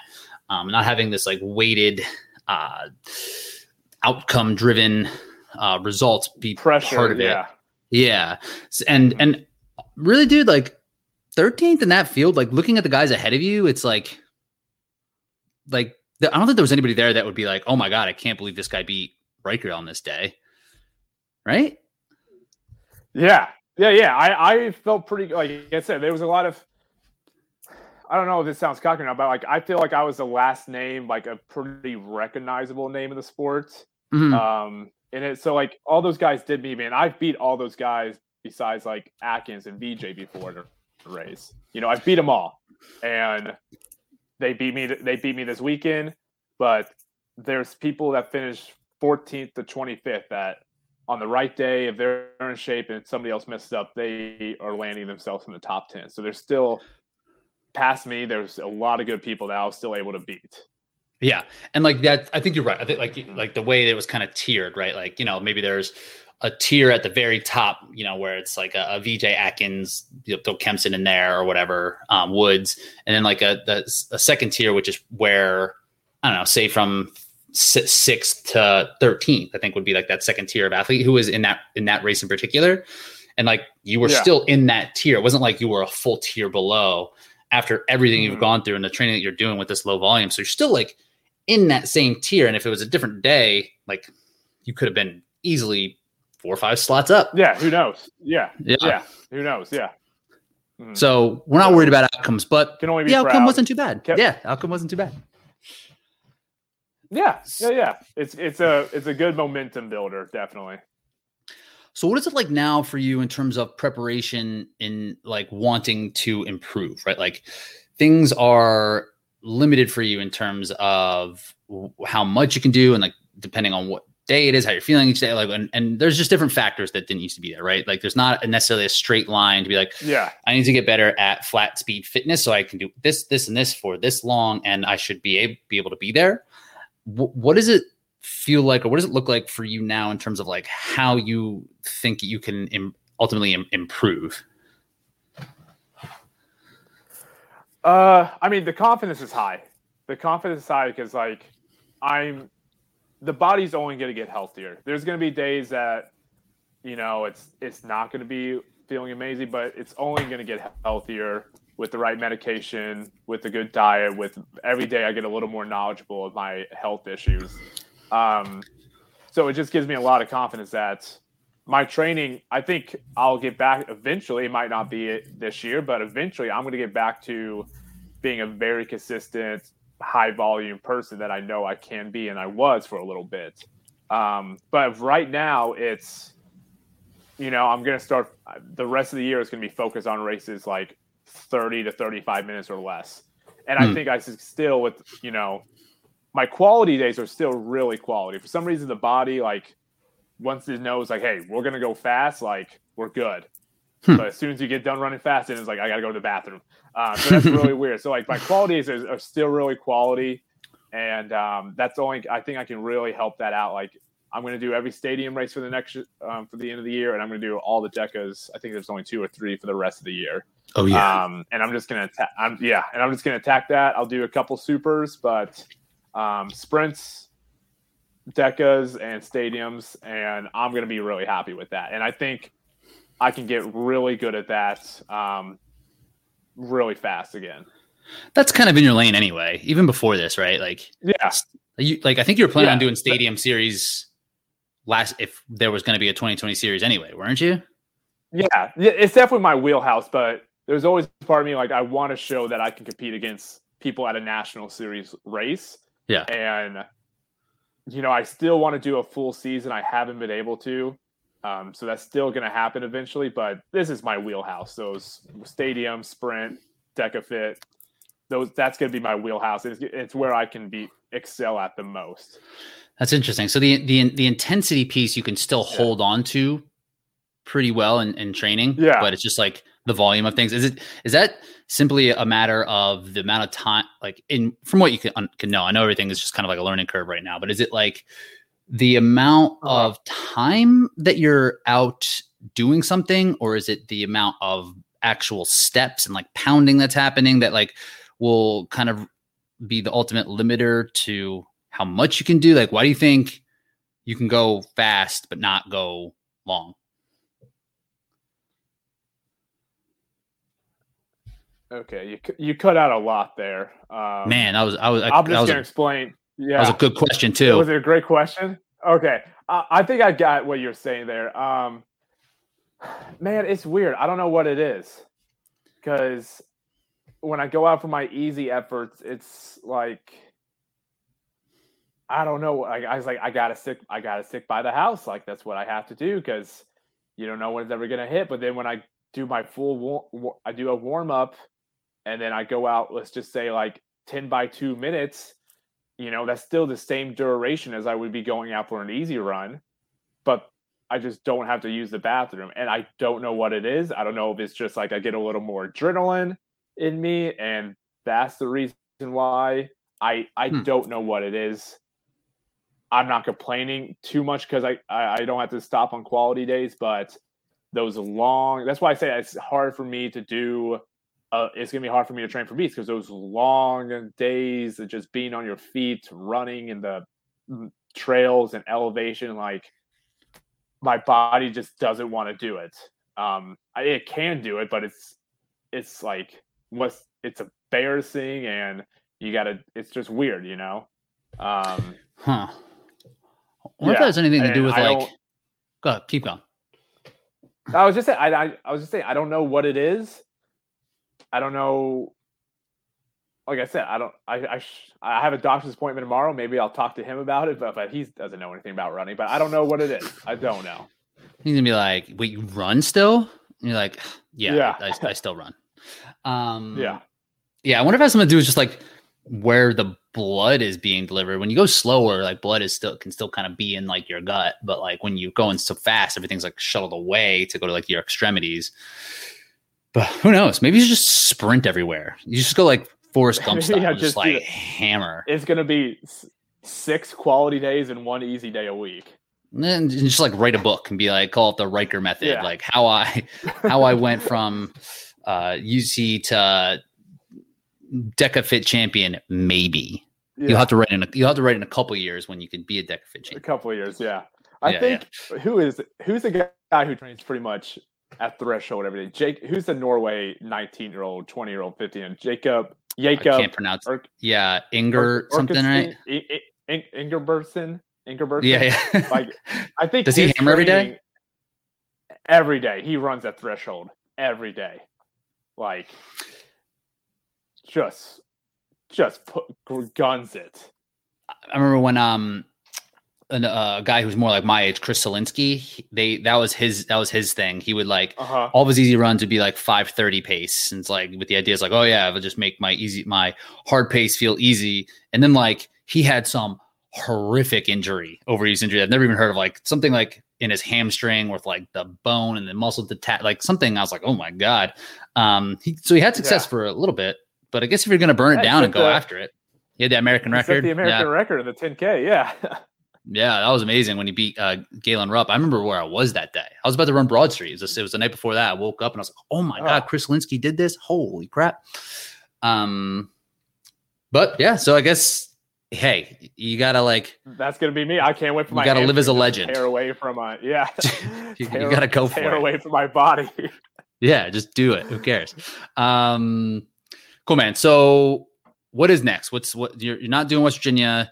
Um, which I think, no, I think it's- I was, yeah, I was scheduled to go because I bought a flight. I was going to do the New Hampshire Spartan, but after that's a super sprint weekend. But then after this past, which is in August fourteenth, that weekend, that was, that was the Spartan race, New Hampshire. And that was a I, Boston race that got moved. Yeah. Right? Uh-huh. Mm-hmm. So I was going to do that, but then after, yeah. So I was going to do that, but after racing this Saturday, it's like, oh, do I want to go all the way up there to like feel the same exact way as I do now? Why did you um, decide to do that? Only two weeks away. Because I want to go to New Hampshire. It seems just it seems cool. It's lovely. Yeah, yeah. Like I've never been to New England area, kind of. So, yeah. um, that's that's it's, that's the only reason why I was like I kind of want to race. So that seems like a destination place. You want to see where uh, Jack Bauer grew up? But the I don't want to. Exactly. What, exactly. what, what, how but Jack I, became the way that he is. You wanted to see all that. Yeah. I did want to see that. But after like this, I was like, I don't really want to go all the way up there and just get kind of buried again.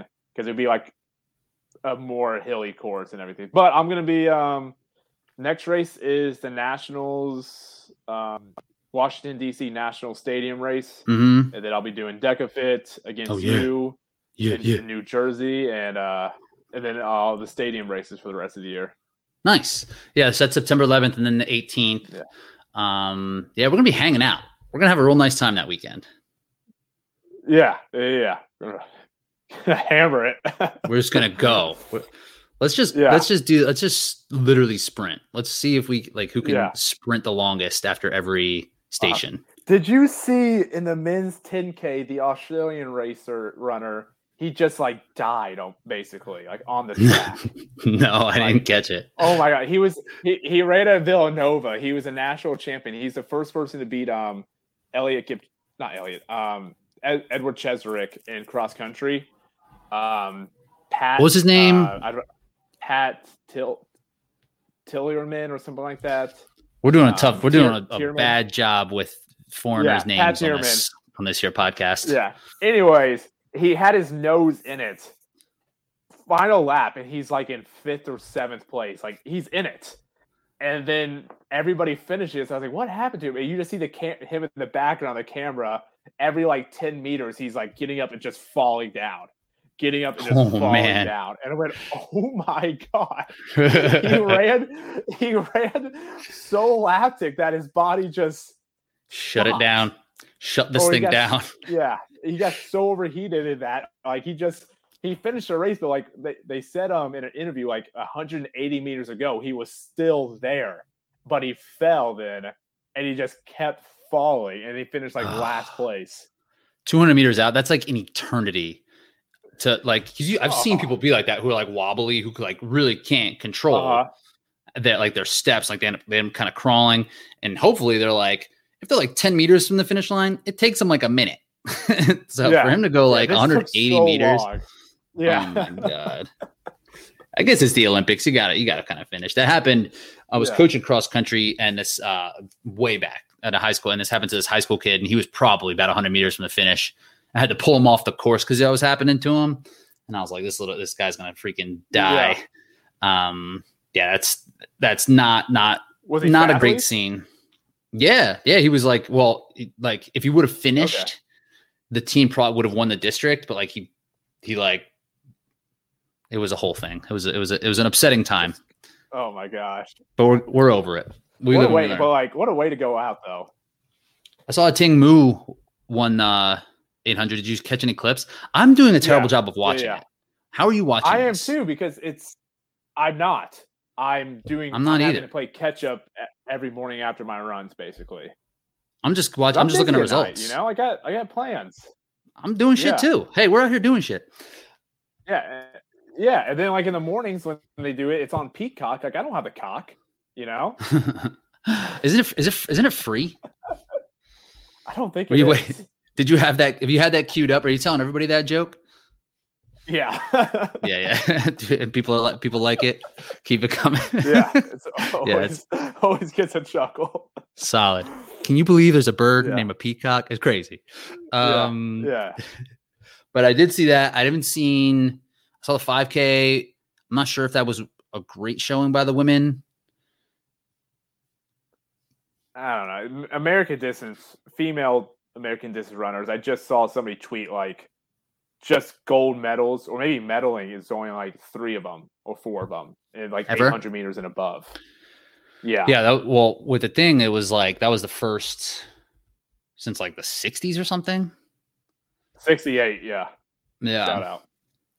Yeah. So good for her. She's unbelievable to watch. Not, She's nineteen, crazy. one fifty-five. nineteen. Is that what you ran did again? You ever, did you ever run a one fifty-five? I have run a one fifty-five. I could be an Olympic yeah, champion. I, I have it. I could, I could be an Olympic champion. I could win the mile. I could five K, probably not. But the eight hundred and, and yeah. four hundred, definitely not. They run under four hundred, fifty, you right? can't. No. Yeah, you can't. four hundred, no. But I would have been able to as an eight hundred meter runner. Not these days, and, though. And she would probably outkick me, though. Yeah. Oh, um, absolutely. All right, dude. I'll let you roll. Appreciate cool. you being yeah. on here. Congrats on getting that race done. I'm, I'm I'm pumped for you. I'm proud that you were able to get out there and do the thing. Yeah, man. And I'm glad to be I'm, back. Yeah. You're back in action. Looking forward to seeing what you do in the stadium and and then DecaFit, baby. DecaFit, September eighteenth. All right, we're leaving.